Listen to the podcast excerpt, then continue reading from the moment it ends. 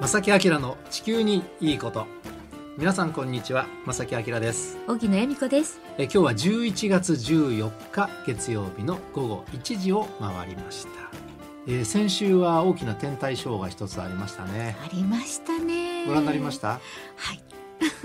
意外と大阪でもよく見えたんですよ、うん。はい、いろんなところでねね。神戸でもね。皆既えー月食、はいそれプラス天王星が後ろを通る惑星食、これがダブルで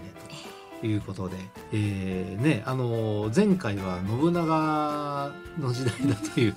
ね。え今話題の。でもその頃ってこんなのあるよっていうのを誰かが知ってたんでしょうか？天文学者さんみたいなのが。なんかいつの時代にもそういう方っていたんでしょうね。僕はね歴史は全然わかんないんですよ 本当に申し訳なくてね私も大して皆さんにお。伝えする立場なんですが えもしそうだとしたらうん当時と同じ風景を僕たちは見ることができたといやそうだと思いますね。ねえもう次は僕たちは見ることができませんからちょっとね。あのしっかりとじっくりと家族みんなで見ましたけど皆さんいかがでしたでしょうかね。ねえはいはい。まあその先週は結構暖かかった、ね、日中はでも朝晩は結構、ね、冷えた日もあったんですが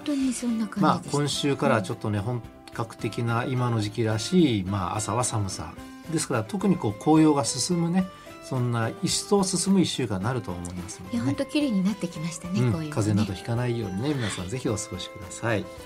さて今日はですね前半と後半、えー少し話題があー変わっております。両方とも素敵な方のお話なのでねそうですね。ぜひお聞きいただきたいと思います。この番組は公益財団法人兵庫環境創造協会の提供と兵庫県漁業協同組合連合会と浜田科学株式会社の協力でお送りします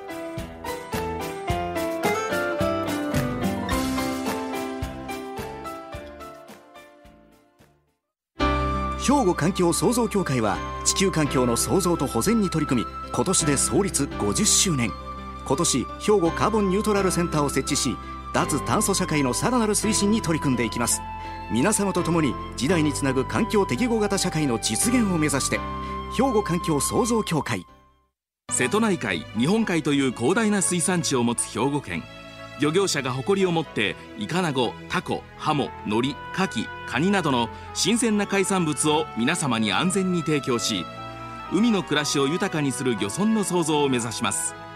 兵庫県漁業協同組合連合会。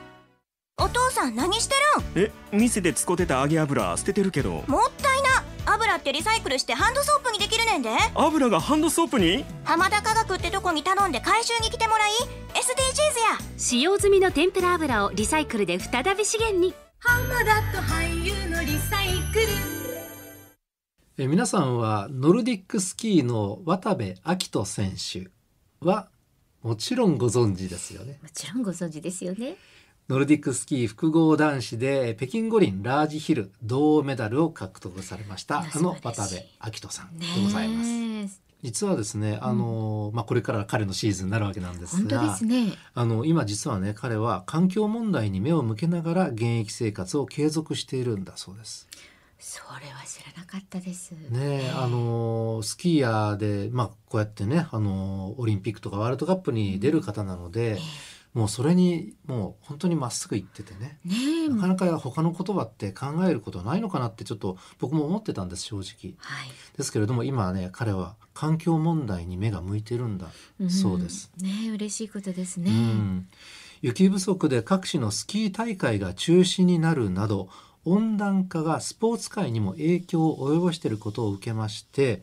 二酸化炭素の排出量を減らすための取り組みを新たに始められています。うん素敵です。あの渡部選手というのは年間のですね3分の1以上はもう海外で過ごされるんだそうです。ですね、うん、うん。ということはですねええ。非常に移動が多いということは一般の方に比べてやっぱり二酸化炭素の排出量動くだけでの排出量も含めて、はい。あのそれが多くなってしまうと。その意識を持たれてるっていうのがまた嬉しいですけれどうもね。んまあ、現時点で排出している二酸化炭素をカーボンオフセットという形で実質ゼロにする取り組みを築かれて始められました。あすごい。うん、で具体的に言いますとどういう活動をされているかというと、はい。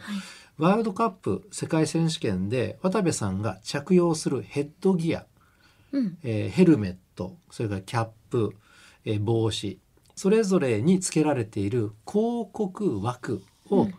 エコパートナーに購入してもらいます。うん。まあ、広告費買ってくださいっていう話ですね。簡単に言うとね。ね。はい。でその広告料をどうするかがすごく大事ではい。長野県を中心とした国の J クレジット制度の認証を受けた森林クレジットを購入することで二酸化炭素排出量を実質ゼロにするカーボンニュートラルを実現します。素晴らしい。森林クレジットを購入するってどういうことかと言いますと、はい。今の森林の環境を維持する。これもすごく環境保護の上で大事なことなんですがね。それには当然費用がかかりますので、その費用を、えー今回のこの渡部さんの取り組みえーエコパートナーの方に購入してもらうそのおお金資金を森林クレジットとして当てられると。うんでですね渡部さんはネット上に次のような文章を寄稿されているんですね。ちょっと長文になりますのでこれねあの全文ぜひ聞いて知っていただきたいと思いますので、えーどうぞお願いします。はい、えー私が小学生だった頃白馬村には今よりたくさんの雪が降っていました。駐車場の雪かきをした後車の両脇に積み上がった雪は車の高さほどになりそこに鎌倉を作ったりそりで滑って遊んだりしていました。しかし今はその光景を見ることはほとんどありません。シーズン途中に一時帰国して麓の積雪は少なく両親は雪かきしなくていいから楽だと言っていますがそれだけ積雪量は年々減少しています。駐車場の脇にうっすら積もっただけの雪を見ると寂しい気持ちになります。十数年前から秋のヨーロッパでトレーニングをするようになりオーストリアの標高2700メートルのダハシュタイン氷河でスキーに乗って雪の感触を確かめるのが冬に向けた準備の一環となっています。しかしその氷河も年々小さくなりオープンが延期になったりコースが短縮されたり以前のようにトレーニングができなくなりつつあります。スキーを介して温暖化の現実を目の当たりにしてきました。我々スキーヤーは雪がなければ滑ることができません。このままでは将来スキーができなくなるのではないか。減っていく雪や氷河を見ながらそんなことが頭をよぎることも多くなりました。家族が増えた今成長した子供たちと一緒にスキーをしたり雪で遊びたいという気持ちもあります。環境問題に対して何かしなければと思う一方競技を続けていると遠征の移動などにより私のカーボンフットプリントは平均よりかなり高いのが現状です。地球環境に対して他人以上に負荷をかけながらも競技を続けることへの葛藤は大きくなっています。すべてをすぐに手放すのではなく自然と共存し競技者としてスキーを続けながらできる行動を考えた時に今回のエコパートナー募集という答えに行き着きました。温暖化と雪の問題は地球環境問題のほんの一部であり私の行動は小さなアクションに過ぎないかもしれません。それでもこれが一人でも多くの方の行動につながるきっかけになれば嬉しいです。次世代に少しでも良い環境を残していきたい。それが私の願いです。まずは自分にできることから始めてみます。といったメッセージですね。はい。まあ、渡部選手のその競技をね僕もテレビとかいろんなところで目にしますけども、ねえ皆さんもね本当見られて、まあそのうん。力もくれるし、パワーもくれるし、元気ももらえるし、ねえ。感動ももらえるし、はい。で素晴らしい活躍なんですけども、でも渡部さんはそうされてる間でもやっぱりちょっと環境に負荷かけてるなってこう思ってらっしゃったんだなって思うと、よくね あの気づいていただいたし。いや本当にね競技されてるだけでも私たちそうなんですよ。それだけでも十分僕たちのね、はい。あの感動をいあいただけるわけなんだけども、貢献はね社会貢献されてるんですけども、いやそれにもましてこういうことも考えてくださってるってとってもなんかね胸打たれますね。なんとありがとうご本人から、うん。渡部さんご本人から番組宛てにコメントをいただきまして、嬉しいです。お届けしたいと思いますね。番組宛てにこんなコメントいただきました。生まれ育った白馬村や競技を通して見てきたヨーロッパの雪景色の変化から温暖化の影響を目の当たりにしてきました。自分の子供たちやその先の世代まで雪を残し自分も死ぬまで現役でスキーを楽しむためにも何かしなければいけないという気持ちを行動に起こしましたまだまだ勉強不足ですが、えーまずは自分のカーボンフットプリント削減を目指して日々努力しそれと同時にこの行動が小さな啓蒙活動として多くの人の行動へつながっていくようなきっかけになればと思っています。というコメントをいただきました。ね嬉しいです。ありがとうございます。いろんな立場がいるんですけども、でもそれぞれできることは絶対あると思うんですね。そうですよね。あの無理することなくできることから始めていくっていう一つのあの僕は見本かなと思って。本当に。はい、今回紹介させていただきました。で多分ですねこれから先あの渡部暁斗選手はいろんな方面でね、あのメッセージ僕たちにくれると思います。そうですそれはね競技も含めてだと思いますけどもねねえまた機会があればねえ現状などねお話しいただければいいなと思いお待ちます。してますえさてここからはゲストをお迎えしてお話をお伺いしたいと思います。はい本日のお客様は浜田科学株式会社副社長兼総務部長の岡野光平様です。よろしくお願いいたします。よろしくお願いします。あの先月もねお越しいただきまして飲食店とか、まあ、スーパーなどで揚げ物などに使用した油の回収を行って軽油の代替燃料やなんと家畜の餌の原料などにリサイクル行っていらっしゃるという話をね、はい。まあその掃除で言うと、まあ、食廃油っていうね、言葉食廃油のリサイクルについてのお話をしていただいたわけなんですが、あのその一つねあの前回もご紹介いただきました廃食油キャンドルうん。だったわけなんですがあの前回の放送ではねイベントをしますっていうお話だけしか、あのお伝えすることができなかったんですが、はい。実際イベントはどんな感じでしたでしょうか？たくさんの方ご来場いただきましてですね、キャンドル作りながらあの廃食油リサイクルと何になるか。というようなクイズであったりとか、あえー廃食油が川に流れたりするとどういうことになってしまうのかっていうようなことをですね、うん。クイズ形式させていただきながら、うん。あのお子様たちにね環境についてやっぱり油っていうものはそれだけ環境負荷の高いものなのでちゃんとリサイクルしてほしいなっていうようなことをいろいろとお話しさせていただきながらハンドソープとか燃料っていうのに、えーリサイクルするばっかりじゃなくてですね、はい。やっぱりこういう自分たちで作れるような可愛いあのキャンドルができると、あの本当にこうお子様たちも喜んでいただいて、あそうですか、はい、本当にあの我々も楽しみながらさせていただきました。でねあのちょっと疑問に思ったのはこの廃食油をリサイクルして、まあ、キャンドル作りをする。でこの体験会もされてるということでこれ始められたきっかけは何かあったんですか？廃食油の回収とリサイクルっていうことがですね、あまりにもあの世の中に認知されてなかったので,、うん。でイベントを通じて広めていこうっていうことで、えーやりだしました、うん。でも過去は2009年の食の博覧会っていうのが4年に1回、はいはい。ETEX 大阪の方であるんですけども、はい。まあ、そちら皮切りにですね翌年2010年には県主催の兵庫エコフェスティバルさせていただいたりとか、うん。日照動画のキャンドルナイトであったりとかですね、川西市の方で川西祭りとか駅前でやってたりするんですけども、あとあの尼崎市の仕事体験ゼミナールっていうのがありましてですね、まあ、これもコロナ禍でずっとストップになってたんですけども、まあ、そういうあのお子様方に尼崎の仕事を体験していただくっていうようなことをですねあのやらせていただきました。あと自治体さんであったりとかですね、あの弊社のお客様で、あるいは排出事業者さんの方で、まあ、大手のスーパーさんとか、うん。えーホテルさんとかっていうのが、えーご依頼あれば積極的に開催させていただいてます。その廃食油キャンドル作り以外にもなんかいろんな多分アイデアをお持ちだと思うんですがどんなことされてるんねえです？か本当。そうですね。あの年に数回工場見学の受け入れあはー。非常にさせていただいておりまして、はい。えーそこに対してあの前回あのお話しさせていただいたロハスフェスタさんとか、あと今年もね中止にちょっとなってしまいましたけども、はい。あのルミナリエなんかでも、あの